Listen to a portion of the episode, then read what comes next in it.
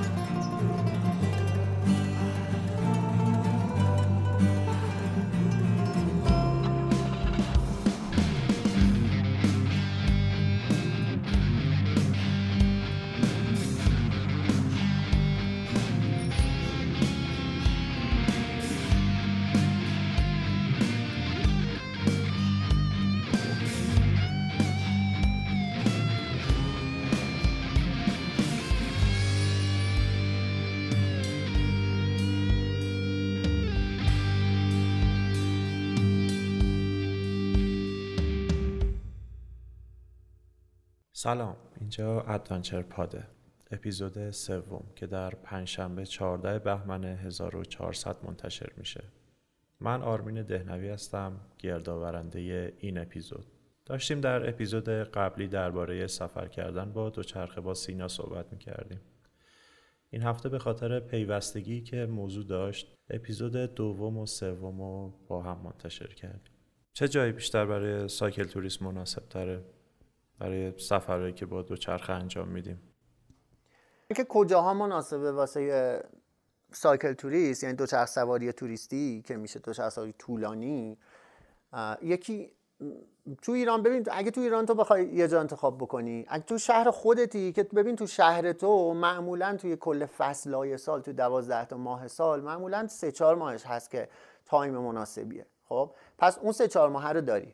اگه تو ایران می‌خوای انتخاب بکنی که گفتم قبلا تو باید بیای ببینی کجای ایران. تقریبا آب و هواش خوبه الان واسه دوچرخه سواری. و در عین حال ببین وقتی می‌خوای مسافت دوچرخه سواری کنی معمولا شیب خیلی موضوعیت پیدا می‌کنه.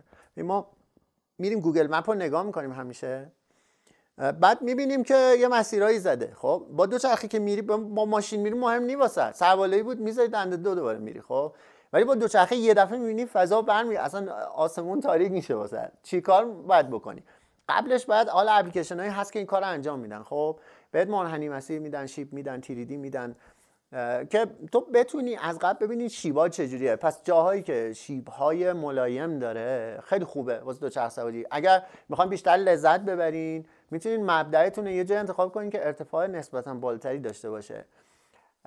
این لحاظ معمولا هم کنار ساحلا اگه خط ساحلی بخواید برید مثلا شما از آستارا تا گنبد کاووس خب؟ اگه بخواید رکاب شاید مثلا 600 کیلومتر 800 کیلومتر من نمی‌دونم حدودا چقدره. ولی اگه نمی‌خوای رکاب بزنی تقریبا همش کفیه. خب؟ یعنی شیب نداری سربالایی نمیشه. ببین سرباله تو نمیشه بگی خب من سربالایشو میرم سر پایینیاش میشه جبرانش نه اینجوری نیست. تا سرپایینیاشو پنج دقیقه تموم می‌کنی ولی سربالاییشو باید 5 ساعت مثلا رکاب بزنی خب؟ اینو باید در نظر من نمیگم که نباید رفت بعد در نظرش گرفت. بعضی دوست دارن دوست دارن سرباله کوه کوه برن جنگل برن هر جایی برن خب؟ و میری لذت هم می‌بری اتفاقا خیلی خوبه. ولی از قبل باید اینو در نظرش بگیری واسش. یکی دیگه از چیزاش فاصله کم شهرهای اون منطقه است. خب؟ تو می‌خوای رکاب بزنی نهایتا بتونی اگه با خورجین کامل باشه یعنی بکاپ نداشته باشی یه ماشین کنار نباشه وسایل بیاره یا هتل نخوای بری لوازمت باهت باشه. تو نمی‌تونی روزی 50 تا 70 تا نهایتا 80 تا 100 تا رکاب بزنی 100 کیلومتر. خب؟ این معنیش اینه که تو اگر بخوای نهارتو وسط راه بخوری روزی 50 تا داری میری خب؟ بخوای نهارتو وسط راه بخوری 25 کیلومتر رفتی نهار می‌خوری 25 کیلومتر دیگه میری تا شب بشه. یه معنی دیگهش اینه که اگر تو بخوای یه مسیری انتخاب کنی که فاصله بین شهرش بیشتر از 25 کیلومتر بیشتر از 50 کیلومتر باشن مغازه ای نیست که چیزی بخری. همه چی تو باید با خودت ببری بار اون روزت خیلی سنگین تر میشه. یا جای خوبی واسه کمپ زدن نیست. همش بیابونه مثلا. خب بیابونم قشنگ ها کم زدن ها. ولی اگر از قبل مثلا تو ذهن چیز دیگه ای تصور می‌کنی من می‌خوام کمپمو بزنم مثلا توی پارکی پارک خبری از پارک نیست. اینا رو بعد عقب در بیاری. مثلا تو ما توی ساحل جنوبی این اتفاق پیش میاد. فاصله بعضی شهرها می‌بینی بیشتر از 5 کیلومتره. خب تازه روستاها شهر کوچیک. یعنی یه شهرهایی میری می‌بینی همون یه مغازه هم تو شاید پیدا نکنی. ولی شمال اینجوری نیست. تو دریا شمال ما این اتفاق نمیافته. تو خیلی کشور دیگه هم هستش که شما از قبل بوم بوم منطقه رو نگاه بکنی آمارش در متوجه میشی که اینا خیلی نزدیک به نزدیکن هم اتفاقایی پیش بیاد مشکلی نداری هم آب مخصوصا آب. ببین آب یه موضوعی که خیلی خیلی مهمه. تو مثلا شاید روزی 10 لیتر آب خودت بخوای 10 لیتر آب غذات بخواد خب؟ 20 لیتر آب می‌دونی چقدر میشه؟ خیلی میشه وزنش. پس تو باید ظرفیت های آب منطقه رو همه رو بررسی بکنی. که آیا اولا آب خوردنی هست یا نه؟ آب منطقه. دوما اگر خوردنی هست جاهاش کجاست؟ اگر هم خوردنی نیست مغازه ها کجا؟ که تو آب بخری. خب؟ اینم یه موضوع. یه موضوع دیگه هم هستش که تو می‌خوای یه جایی بری. ببین تو ایران تو دسترسیت به هر جایی که هست بالاخره یا مستقیمه. مثلا تو با اتوبوس می‌خوای بری استارت تا جا بزنی. یا دو مرحله سه مرحله ایه با اتوبوس میری مثلا اگه تهرانی میری یه جایی بعد میری یه جای دیگه استارت رو می‌زنی. اگه شهرستانی یه بار میری تهران یه بار میری یه جای دورتری استارتش رو می‌زنی خب؟ اما اگر بخوای که خارج از ایران جای دیگه ای بری معمولا این شکلیه که یا برنامه برنامه بیشتر از یه ماه چند ماه برنامه میریزی چند هزار کیلومتری می‌خوای بری مرزا رو زمینی میری یا می‌خوای نه برنامه کمتر از یه ماه داشته باشی مجبوری با هواپیما.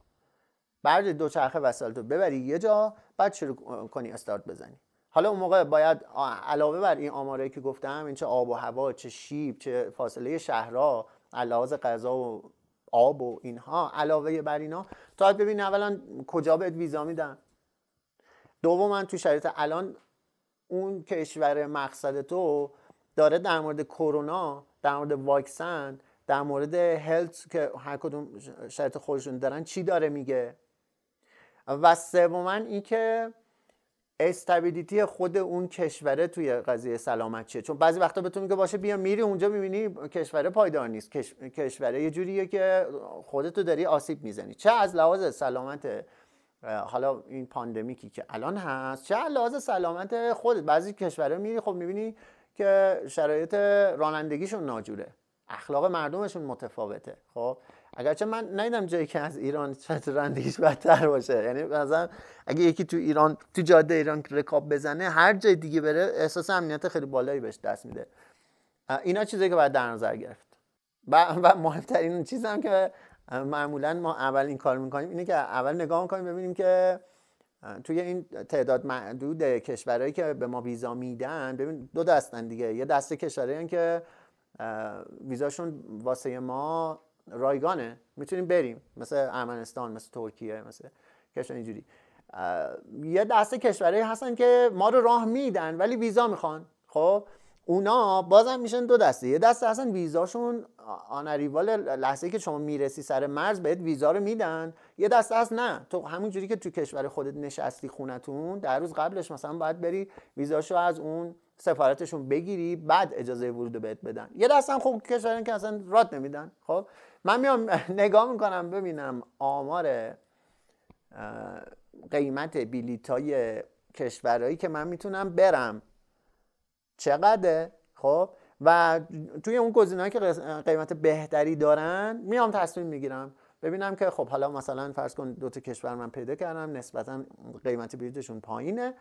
بعد میام انتخاب می‌کنم که حالا کدوم اینا توی آب و هوا و توی شیب و توی بوم و توی علاقه که خودم دارم کشور جالب تریه واسه برنامه. چه شهر و کشورهایی مناسب تره واسه ایرانیا واسه دو چرخ سواری؟ تو ایران؟ هم تو ایران هم خارج از کشور. هم از لحاظ قانونی هم مسائل اخلاقی وقت مسائل هلس که گفتین. و حال مسیر. من به نظرم تو ایران تقریبا اولین مبدع خوب واسه یه سایکل توریست ساحل شمالی ایرانه. و تقریبا همه چیزی که گفتم رو داره و اون تایمی هم که میشه توش رکاب زد و یه دمای خوبی داشته باشه بیشتر از سه چهار ماهه. یعنی تو می‌تونی حداقل 6 7 ماه وقت داری که بری توی ساحل ایران رکاب بزنی واسه خودت خب؟ و اکثر جاهاش یعنی از خود آستارا بگیر از استان گیلان بگیر استان مازندران و استان گلستان خوبن واسه این کار. ولی بعضی جای مازندران جالب تره خب یه خوبش هم اینه که تو می‌تونی هر وقت تصمیم گرفتی یه کمی فضای اون تکراری خودت خارج بشی از کفی از کنار ساحل خارج بشی می‌تونی هر لحظه که خواستی یه فری بزنی بری یکی از اون یلاقا رو بالا. واسه خودت هم دمای خنکتری داشته باشی هم یه حال هوای متفاوتی داشته باشی هم برگردی و دوباره راحت ادامه بدی. توی فضای ساحلی جنگلی جالبه. اما اگر بخوای ادونچر کنی یه مقداری اون حال هوای پیچیده تری به خودت بدی می‌تونی جای دیگه هم بری. توی فصل گرم سه تا استان آذربایجان شرقی و غربی و اردبیل خیلی جالبن. یه مقداری که میایم واسه یه مثلا اردی بهش خورداد میگذره اول تابستون میشه سه چهار تا استان کردستان همدان لورستان اینا جالب میشن. توی زمستونا اون دو تا استان بوشه سیستان بلوچستان خوزستان اینا جالب میشن بدک نیستن. و حالا بگم متاسفانه خوشبختانه یه درصد قابل توجهی از ایران کویره خب؟ و دیگه کویر خیلی زیاده. تو اگه بخوای توی یه فصلی که فصل مناسب کویر باشه دو چرخ سواری بکنی جاده های کویری ما خیلی زیادن دیگه. تقریبا نیاز به گفتن نیست. همش معلومه. یعنی تقریبا هر جای ایران دست بذاری این شکلی هم. به غیر غرب شمال غرب و شمال. اکثر این شکلی هم. خارج از ایران هم. ببین ما کلا یک سری کشورها داریم که توی خط استوان. تو توی فصل سرما مثلا اگه هوس بکنی توی زمستون بری سایکل توریست می‌تونی اینا رو انتخاب بکنی. کشورهایی که جنوب شرق آسیا و کشور اروپایی و آمریکای لاتین و یه بخشایی از آفریقا اینا خیلی جالبن. خب توی فصل سرما. اما هر کدوم اینا بازم جزئیات خودش داره. و توی فصل گرما هم بازم یه مقداری که از جغرافیایی به سمت بالا میره مثلا کشورهایی مثل روسیه و مغولستان و اون استانا تقریبا همه اون استانا. یعنی که میگم اینا هر کدوم ما رو راه نمیدن ولی وقتی میگم ما منظور جامعه عمومی ایرانی ها هستش. چون تو وقتی یه سایکل توریست باشی و بتونی اثبات بکنی یعنی یه سری عکس مدارک چیزی با خود داشته باشی و به سفارت اون کشور بری بگو من من یه سایکل توریستم خب؟ دارم همه کشورها رو میرم میگردم. دوچرخه سواری می‌کنم طبیعتش رو می‌خوام ببینم. اگر برای اونا جا بیفته که آره تو اینجوری هستی ممکنه بهت ویزایی بدن که به دیگران نمیدن و اجازه بدن که بری ببینی خب؟ توی فصلی که یه کمی گرمترم میشه همه کشور اروپایی خوبه. تو بازم وقتی که بهار ما اواخرش میشه ترکیه خیلی خوبه ارمنستان خیلی خوبه. وسط تابستون ما بازم ارمنستان خیلی خوبه. اون جایی که تقریبا کم خرج واسه ما و نزدیک می‌تونیم بریم. یه چیزی هم که باید در نظر بگیری اینه که ما هرچی که عرض جغرافیاییمون به سمت استوا نزدیکتر میشه فاصله فصل ها سرما گرمای فصل از هم خیلی کمتر میشن و به استوا که میسی تو شما فصل نداری تقریبا. خب؟ یعنی فقط فصلت فصلی که بارندگی بیشتر داری و بارندگی کمتر. خب؟ اما ارزت که زیاد میشه فاصله دمایی فصلها با هم زیاد میشه و فاصله طول غروب خورشید یعنی طول شب و طول روزم خیلی زیاد و کم میشه. پس اینو باید در نظر بگیری. پیش خود می‌دونی مثلا تابستونه خب؟ پیش خود میگه خب من تابستونه دیگه الان اینجا خب خیلی گرمه روسیه خوبه برم مثلا روسیه خب؟ پا میشه میره روسیه. و اینو در نظر نمیگه که از جغرافی روسیه انقدر بالاست. که آقا جون صبح که آفتاب در میاد دیگه نمیره پایین. اصلا دوست نداره بره پایین. شبم که میشه این آفتابه میره پایین ولی هنوز یه ذرش هست. تا صبح بازم یه ذرش هست خب؟ برعکسش هم هست. یعنی تو توی فصل زمستون ما وسط زمستون ما میری توی یه کشوری که رو خط استواست نزدیک استواه خب؟ پیش خود میگه آقا صبح رکاب می‌زنم تا شب دیگه. ولی تو صبح تا شبی نداری. تو صبح که رکاب می‌زنی پنج دیگه تاریکه شیش تاریکه. ببین رو استوا شما شیش صبح داری تا شیش عصر خب؟ از شیش عصر تا ده شب که خیلی هم مفید و خیلی خوب می‌تونی رکاب بزنی از استفاده دیگه نمی‌تونی شبه. حالا ببین رکاب زدن تو شب هم خیلی جالبه ها. خب این دارم واسه کسی میگم که برنامه‌ش اینه که تو روز فقط رکاب بزنه. اگر تو شب هم حالا خوش داره یه سری چیزا رو باید رعایت کنی ولی خیلی باحال میشه. هزینه های سفر رو باید چطور جور کنیم؟ بعضیا اسپانسر می‌گیرن. خب هر کسی که از جاش پاشه بخواد دوچرخه سواری کنه شاید اسپانسر گیرش نیاد. بعضی هم میگن کار در سفر. مثلا یه سری مدل ها و متد های کاری دارن تو سفر کار کنن. پیشنهادتون چیه؟ چطور باید هزینه سفر رو جور کنیم یا اگه سفر طولانیه تو سفر بتونیم از پس هزینه ها بر یه حاشیه امنی تو خونه واسه خود درست کردی؟ خب یه مقداری آجر و سیمان و تیر و اینا دور خود درست کردی؟ درم بستی؟ و پیش خود میگه خب یه جا امن واسه خودم درست کردم تو زندگیم و دیگه اینجا باشم و صبح هم برم تا زور کار کنم پول در بیارم تا شب و بعد دوباره بیام تو این آجره باشم دیگه خب. و کاری که توی ادامه عمرت به مرور می‌کنی اینه که آجره رو محکمتر می‌کنی. خودتو بی... اون پولی که در میاری اون کاری که می‌کنی اونو در میاری که آجرات رو محکمتر کنی. یا اینکه یه حاشیه رو بزنی کنار بزنی بیرون از این. سوال من اینه کدومشه؟ اگر اولیه که خب هیچ صحبتی نداریم. ولی اگه دومیه خب تو خود به خود ببین یه جا واسه خودت جور کردی که بتونی توش زندگی کنی.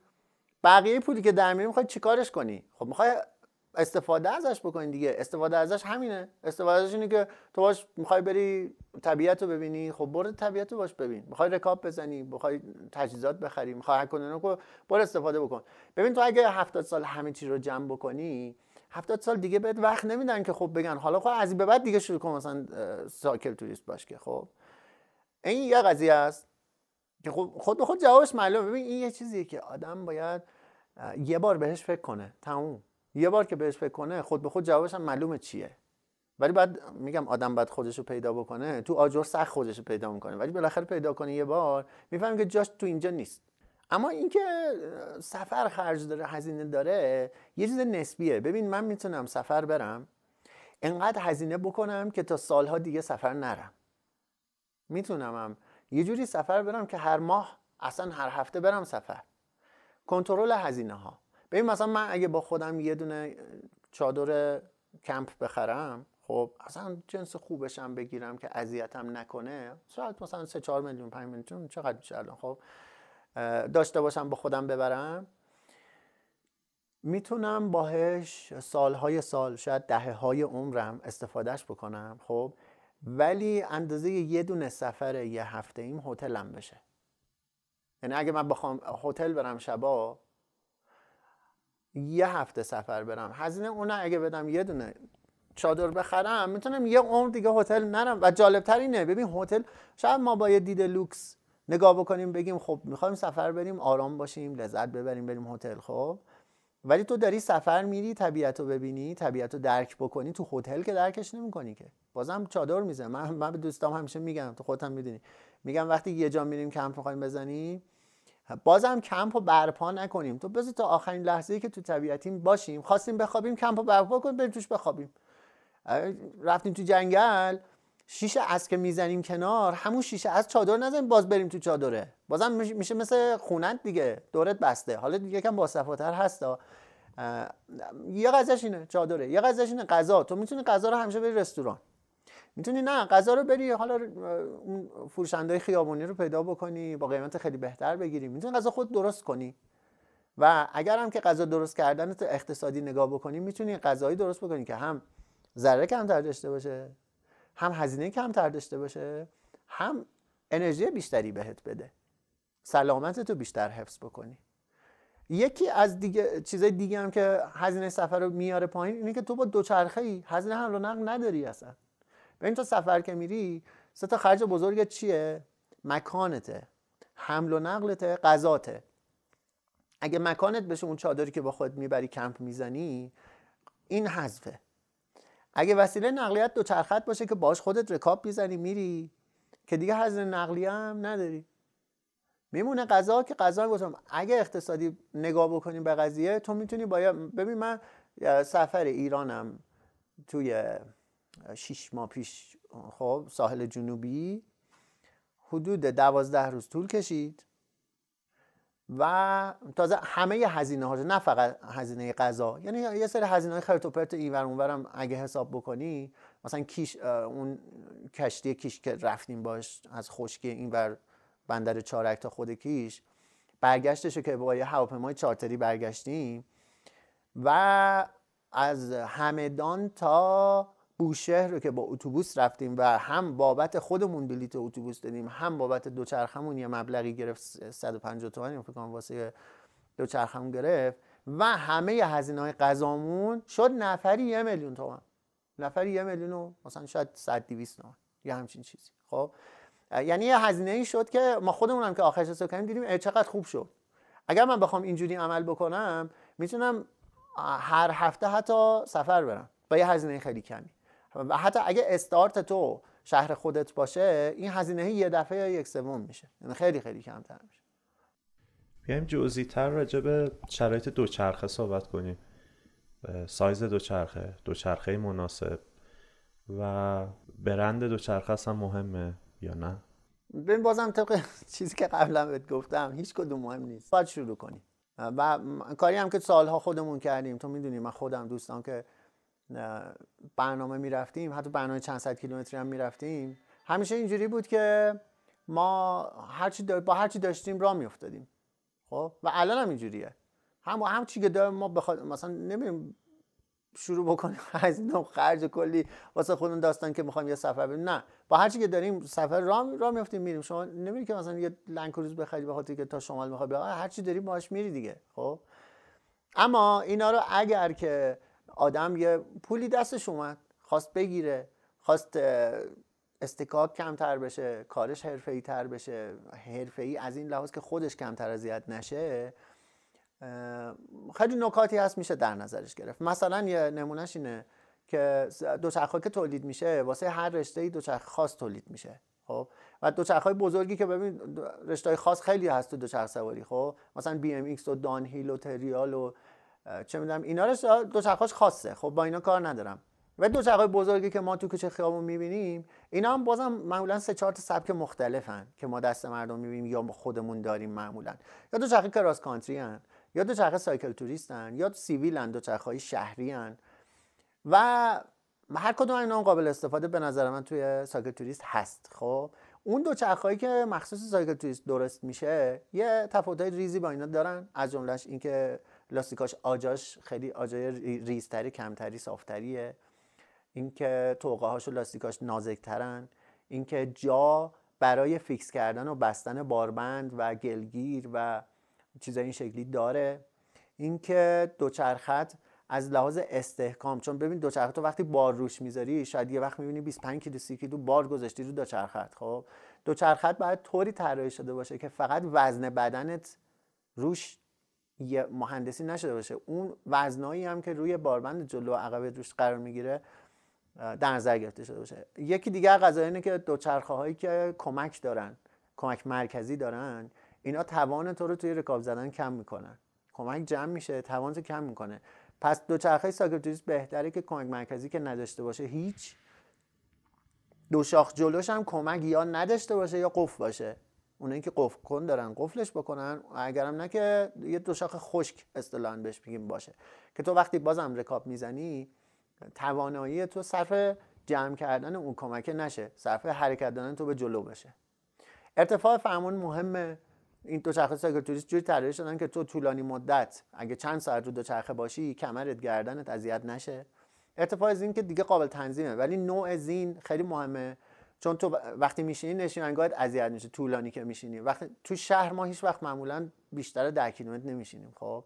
ولی وقتی بیشتر 10 کیلومتر 15 کیلومتر میشینی رو دوچرخه یواش یواش می‌بینی که تو یا باید هی بزنی کنار استراحت کنی یا هم که باید زینت یه زین خاصی باشه. یعنی زینت یه مقداری ارگونومیکش بهتر باشه و اون لباس مخصوص دوچرخه ای که تو میپوشی باید ژل مخصوص یا فوم مخصوصی داشته باشه که وقتی میشینی روی زین کمتر اذیت بشی. حالا لباس گفتم داستان خودش داره اما صحبتی که در اون دوچرخه می‌کنیم این زینا بعضیشون هستن که خود زین هم یه فنر زیرش داره و روی زین هم ژل داره و اینا کمک می‌کنه. اندازه دوچرخه هم که دیگه یه, یه چیزیه که میشه سرچ کرد اینا رو در آورد. ولی اندازه دوچرخه اندازه مختلف داره. یه, یه اندازهش قطر توقع شماست قطر در واقع چرخ شماست که این داره 24 داره 26 داره 27 نیم داره 29 داره. بسته به قدتون ولی الان 26 خیلی نرماله و 27 نیم هم خیلی داره ترن میشه ایام ازش استفاده می‌کنن. ارتفاع دوچرخه یعنی از میل طبق شما تا جایی که زین متصل شده اون ارتفاع ارتفاعی که اسمال داره مدیوم داره لارج داره بسته به اندازه بدن شما یعنی کف پای شما تا کمرتون انتخاب میشه. و طول دوچرخه هم باز یه قضیه است. یعنی فاصله مابین دو تا محور دوچرخه که اونم بستگی به سایز نیمتنه بالای شما یعنی از کمر تا نوک انگشتاتون داره که در نظر گرفته میشه. در عین حال وزن شما مهمه. دوچرخه هایی هستند که ظریفن و شما باید بر اساس وزنتون دوچرخه انتخاب کنید که توان شما رو داشته باشه. در مورد برند هم برندهای مختلف دوچرخه هست. و شاید تفاوتاشون بعضیشون ریزه با هم.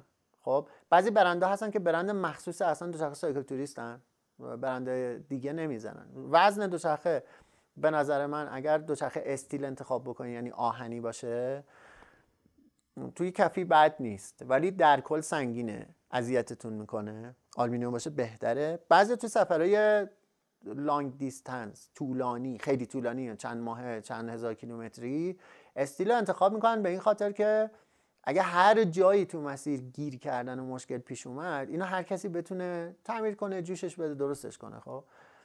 ولی از نظر برند برندای مطرح همشون خوبند و هر کدوم بچه هم الان خب الحمدلله هر کدومون یک یکی این برنده داریم و تقریبا همش تست کردیم.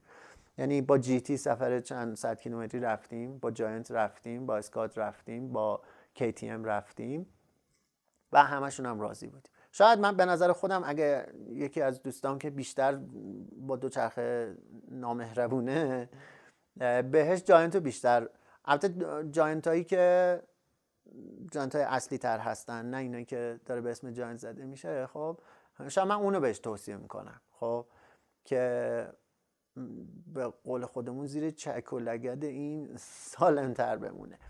ولی در کل همه این برنده و ما من خودم شخصا همه همین دوستامون تقریبا که با هم سایکل توریست رفتیم اصلا چرخ سایکل, سایکل توریست نداریم. چرخمون دو چرخه کراسه دو چرخه کراس کوهستانه. فقط مشکلی که باش داریم ارتفاع فرمونه که از این شاخهای بلند درست کردیم می‌زنیم.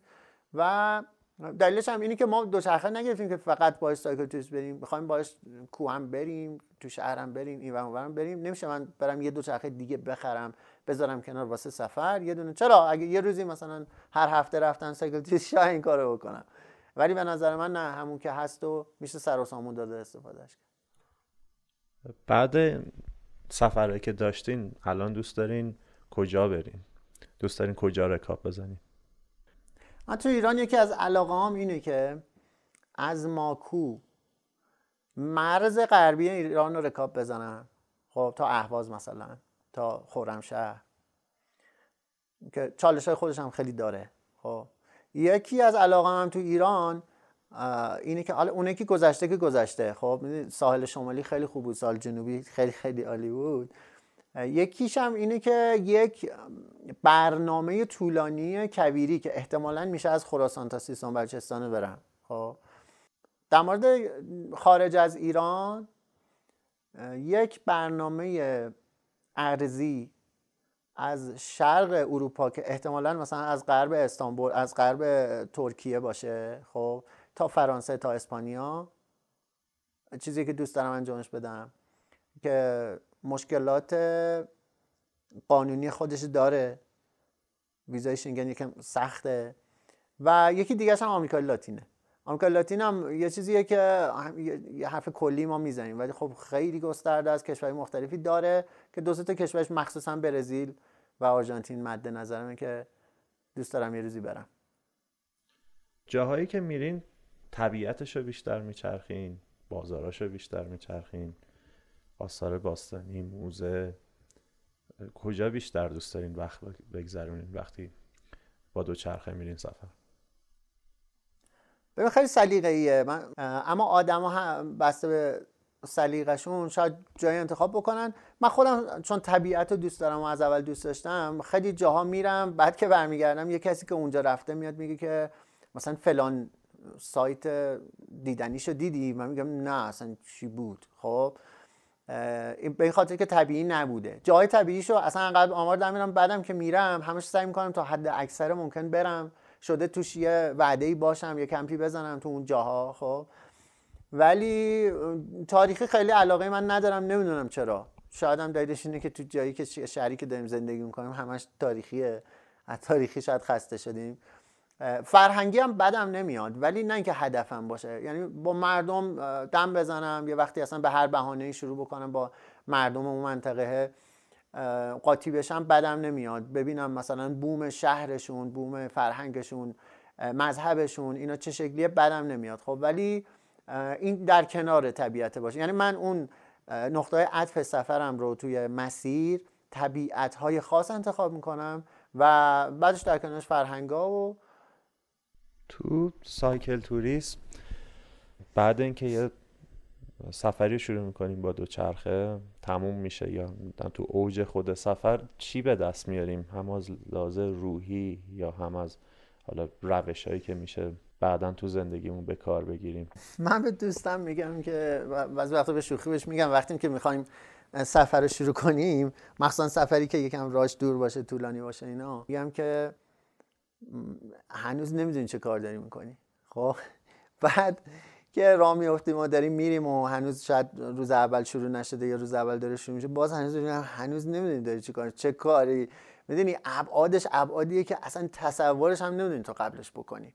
خب بعد که میری سفر ببین جنبه سفر یه چیزیه اینکه تو با دوچرخه میری و با تمام چالش هایی که این مدل با دوچرخه سفر رفتن داره رو همه کنار هم می‌ذاری. وقتی میری برمیگردی یا آدم دیگه برمیگردی. حالا توی اون سوال قبلی توضیح بیشتری دادم. یکیش اینه که تو با یه ایده های دیگه برمیگردی. یکیش اینه که با یه عالم تجربه ببین من میام خب انقدر تجربه با خودم آوردم وقت مغزم اجازه نمیده اینا رو بنویسم. انقدر ازدهام تجربه با خودم جدی اینو میگم و بعد میام میشینم تیتروار مینویسمشون.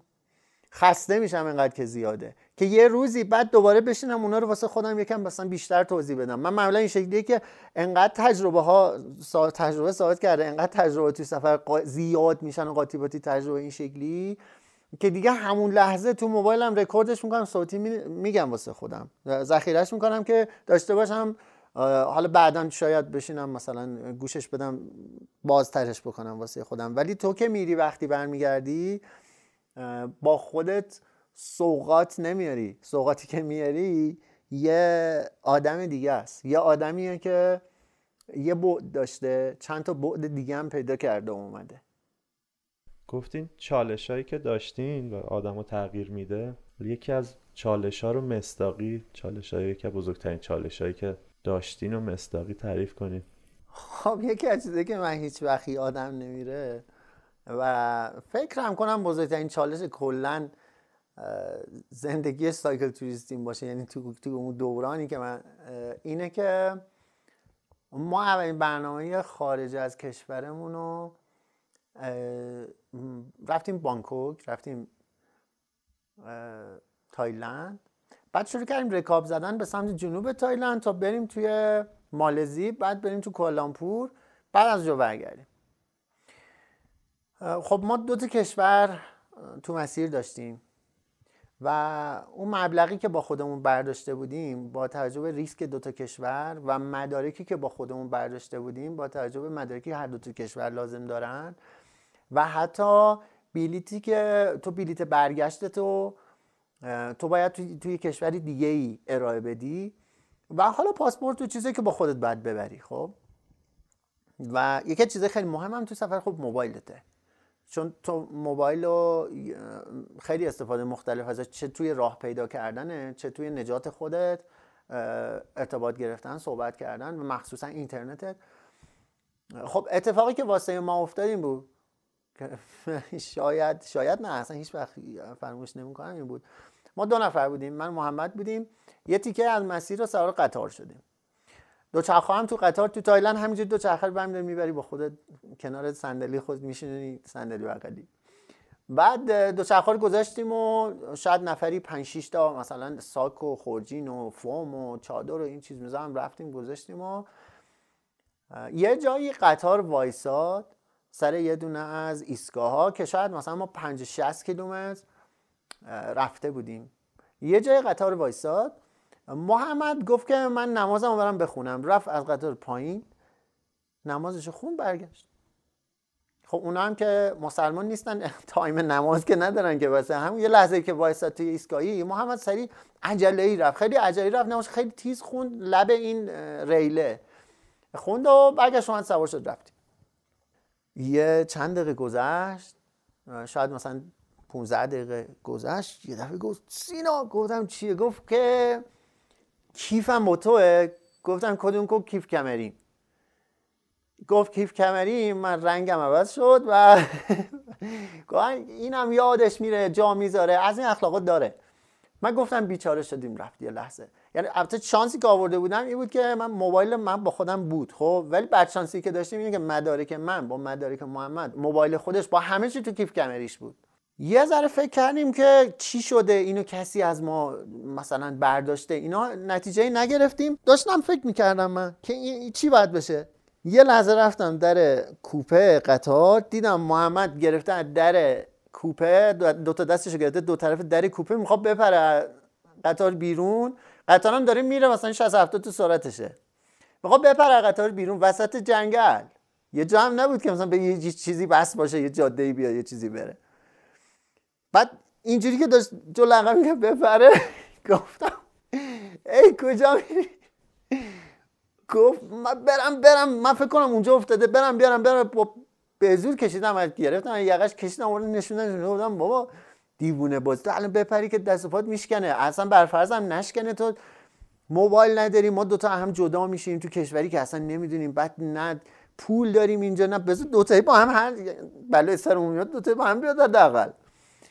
این فکر کردن نتیجه گرفتیم که اولین ایستگاهی که قطار وایساد وسطای راه حالا هر جایی که وایساد ما بریزیم پایین وسایل دوچرخه اینا رو بریزیم پایین و برگردیم بریم ایستگاه قبلی. شانسی که آوردیم این بود که شب بود. مثلا دوازده شب بود که این اتفاق افتاد. یعنی تاریک بود کیف این که افتاده بود پیش بینی می‌کردیم که کسی نبینه حداقل توی اون ایستگاه. چون یه ایستگاه یه ذره جدی هم بود اونجایی که این پیاده شد. وایستادیم این قطار بدبختی ما یه جا وایستاد که یه لحظه ای مثلا شاید یه دو سه دقیقه یه جا وایستاد که اصلا من نمی‌دونم چرا اونجا وایستاد نه ایستگاهی بود نه مردمی بودن نه کسی اصلا نه خونه ای هیچی ساختمونی هیچی نبود. من چی شد وایساد. حالا شانس ما بود خوش شانسیمون بود که زود وایساد. زود که میگم 500 کیلومتر راه رفته بود وایساد. بعد شانسی ما این بود که هیچی اونجا نبود. اصلا تمدن وجود نداشت وسط جنگل بود. ما دیدیم که بازم اینجا پیاده شیم هر جا جلوی ذره بگیریم منفعت دیگه. اینجا پیاده شیم برگردیم. پیاده شدیم. دیدیم که توی اون چند دو سه دقیقه که وقت داریم نمیشه آروم آروم اینا کیفا رو داشتن مسافرا کمک می‌کردن به ما پنجره پرت می‌کردن پایین دو چرخ رو همه رو از در و پنجره اینا ریختیم پایین و قطار هو هو کنان رفت و یه دفعه سکوتی توی جنگل دو تا صدای جغد هو هو اومد و یه لامپ صدی هم دور می‌دیدی روشنه. فقط همین. بعد دو چرخه ها رو فهمونا ایناشو جمع جور کرده بودیم آچار در آوردیم اصلا هیچی نمی‌دیدیم. تاریک. نور در آر با هزار چیز دو چرخه رو راه انداختیم و مرتب کردیم و که برگردیم. نقشه هم نداشتیم لود هم نکرده بودیم. یه حدودی فقط می‌دونستیم که حالا تا یه جای بریم آنتن بده. ما گذاشتیم دو چرخه ها رو شروع کردیم. جاده نیست اینجا. همینجوری وسط تو شخما تو جنگل تو شاخه ها بعد اولین تجربه دوچرخ سواری ما مثلا دوچرخ سواری شاید مثلا بالا 500 کیلومتر ما بود.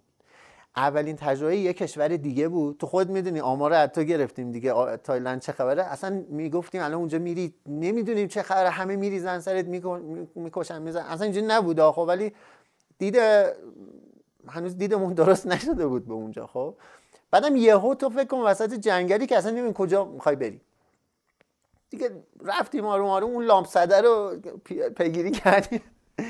بعد یه جاده خاکی دیدیم بعد آروم آروم رو رفتیم یه جاده یه ذره آسفالتی دیدیم. تو مسیرم تقریبا هر پنج دقیقه دو سه تا سگ سگاش کوچیک بودن ولی خیلی جدی بودن. دو سه تا سگ میافتادن. دنبالت به طرز بیرحمانه بگیرن. یعنی خیلی حال هوا تاریک هم بود نمی‌دیدی. فقط صدای پارس میومد هر پنج دقیقه این داستان داره بعد چون محمد جلو می‌رفت اون سگه تا میومد به خودش به جنبه که محمد رفته بود. ولی میومدن سراغ ما من سگه همشون. سگ و اینا گذشته رسیدیم به یه اتوبانی و یواش آنتن اومد و آمار در آوردیم. دیدیم 50 60 کیلومتر بعد برگردیم. بعد چون اولین رکابایی هم بود که داشتیم تو اون برنامه می‌زدیم خب تو تجربه اولت 50 کیلومتر یه ضرب بری خیلی چیز سختیه.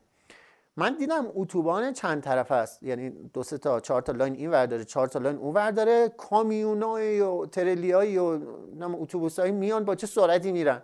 اصلا جای دوچرخه اونجا نبود. گفتم بیا محمد ما چیز کنیم؟ line مخالف بریم حداقل روبرو ماشینا رو ببینیم. بندازیم کنار کنار بریم ولی مخالف بریم. مخالف رفتیم تا پمپ بنزین و اونجا هم باز هی آدما رو چیز کردیم گفتیم کسی ما رو می‌بینیم هیچکی نمیره اون شهری که بعد برمیگشتیم شهر سوراتانی. دیدیم هیچکی نمیره اونجا. دیدیم نه کسی کاری کس نخورد پشت چون ناخن انگشت ما با خودمون خودمون برس. تقریبا سه ساعته 50 کیلومتر رکاب زدیم. و حدوده فکر کنم چهار صبح بود. ما رسیدیم به سوراتانی با یه حال و هوای عجیبی. یعنی اصلا بدن زربان رفته بود بالا هم زربان داخلی قلبی هم به خاطر استرسی که داشتیم تو کشور قریب تا 13 بدر سال بعدش ما اونجا میمونیم اصلا هیچ کاری نمی‌تونه به کی می‌خواست بگی من کیم اصلا؟ می‌دونی پاس هیچی نداشتیم که. تا رفتیم و رسیدیم ایستگاه. وسایل گذاشتیم دو چرخه گذاشتیم محمد رفت بگرد پیدا کنه کیفش و رفت و اینجوری همچی خسته و اینجوری رفت و یه چرخ زد و یه سه چهار دقیقه بعد برگشت همینجوری خسته و نالان برگشت. از دور که میومد من گفتم بیچاره شدیم رفت. یعنی گفتم همون تا سیزده در سال بعد ما اینجاییم. این پیدا نکرده. بعد رسید به من گفتم محمد گو چیه؟ گفتم چی کردی؟ گو چیو؟ گفتم نه حالش بچه زیاد را رفت. چی گفتم کیفه رو کدوم کیفه؟ گفتم بابا کیف کبرید آها اینا ها اینا پیداش کردم دیگه انقدر خسته بودیم. هم کنار صندلی های ایستگاه قطاره ساعت چهار صبح بیهوش شدیم. یعنی اصلا نفهمیدیم چی شد. هم وسایل ها کیفا دوچرخه همه چی پخش و پلا بود دور برمون. در یازده صبح یه قطاری که همچین چیز می‌زد بوق می‌زد رد می‌شد من بیدار شدم نگاه کردم ساعت دیدم 11 صبح. صحبت پایانی چیزی هست بخوایم بگیم؟ زندگی حس غریبی است که یک مرغ مهاجر داره. زندگی سوت قطاری است که در خواب پلی میپیچد. هر کجا هستم باشم. آرمین جان آسمان مال من است. پنجره فکر هوا عشق زمین مال من است. چه اهمیت دارد؟ گاه اگر میرویند قارچ های قربت من نمی‌دانم که چرا می‌گویند اسب حیوان نجیبی است کبوتر زیباست و چرا در قفس هیچ کسی کرکس نیست. گل شب در چه کم از لاله قرمز داره چشم ها باید شست جور دیگر باید دید. واژه را باید شست. واژه باید خود باد. واژه باید خود باران باشد. چترها را باید بست زیر باران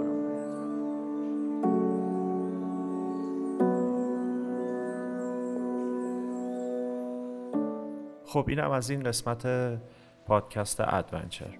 برای اینکه از موضوعات اپیزودهای بعدی با خبر بشین به page اینستاگراممون مراجعه کنین. آدرس page در پایین توضیحات channel پادکست در اپلیکیشن های کست باکس و شنوتو هست. adventure.podcast adventure pod هر هفته پنجشنبه منتشر میشه. و اپیزود بعدی در رابطه با شرایطیه که ممکنه برای هر کدوم ما پیش بیاد. شرایط اضطراری که ما بهش میگیم شرایط بقا.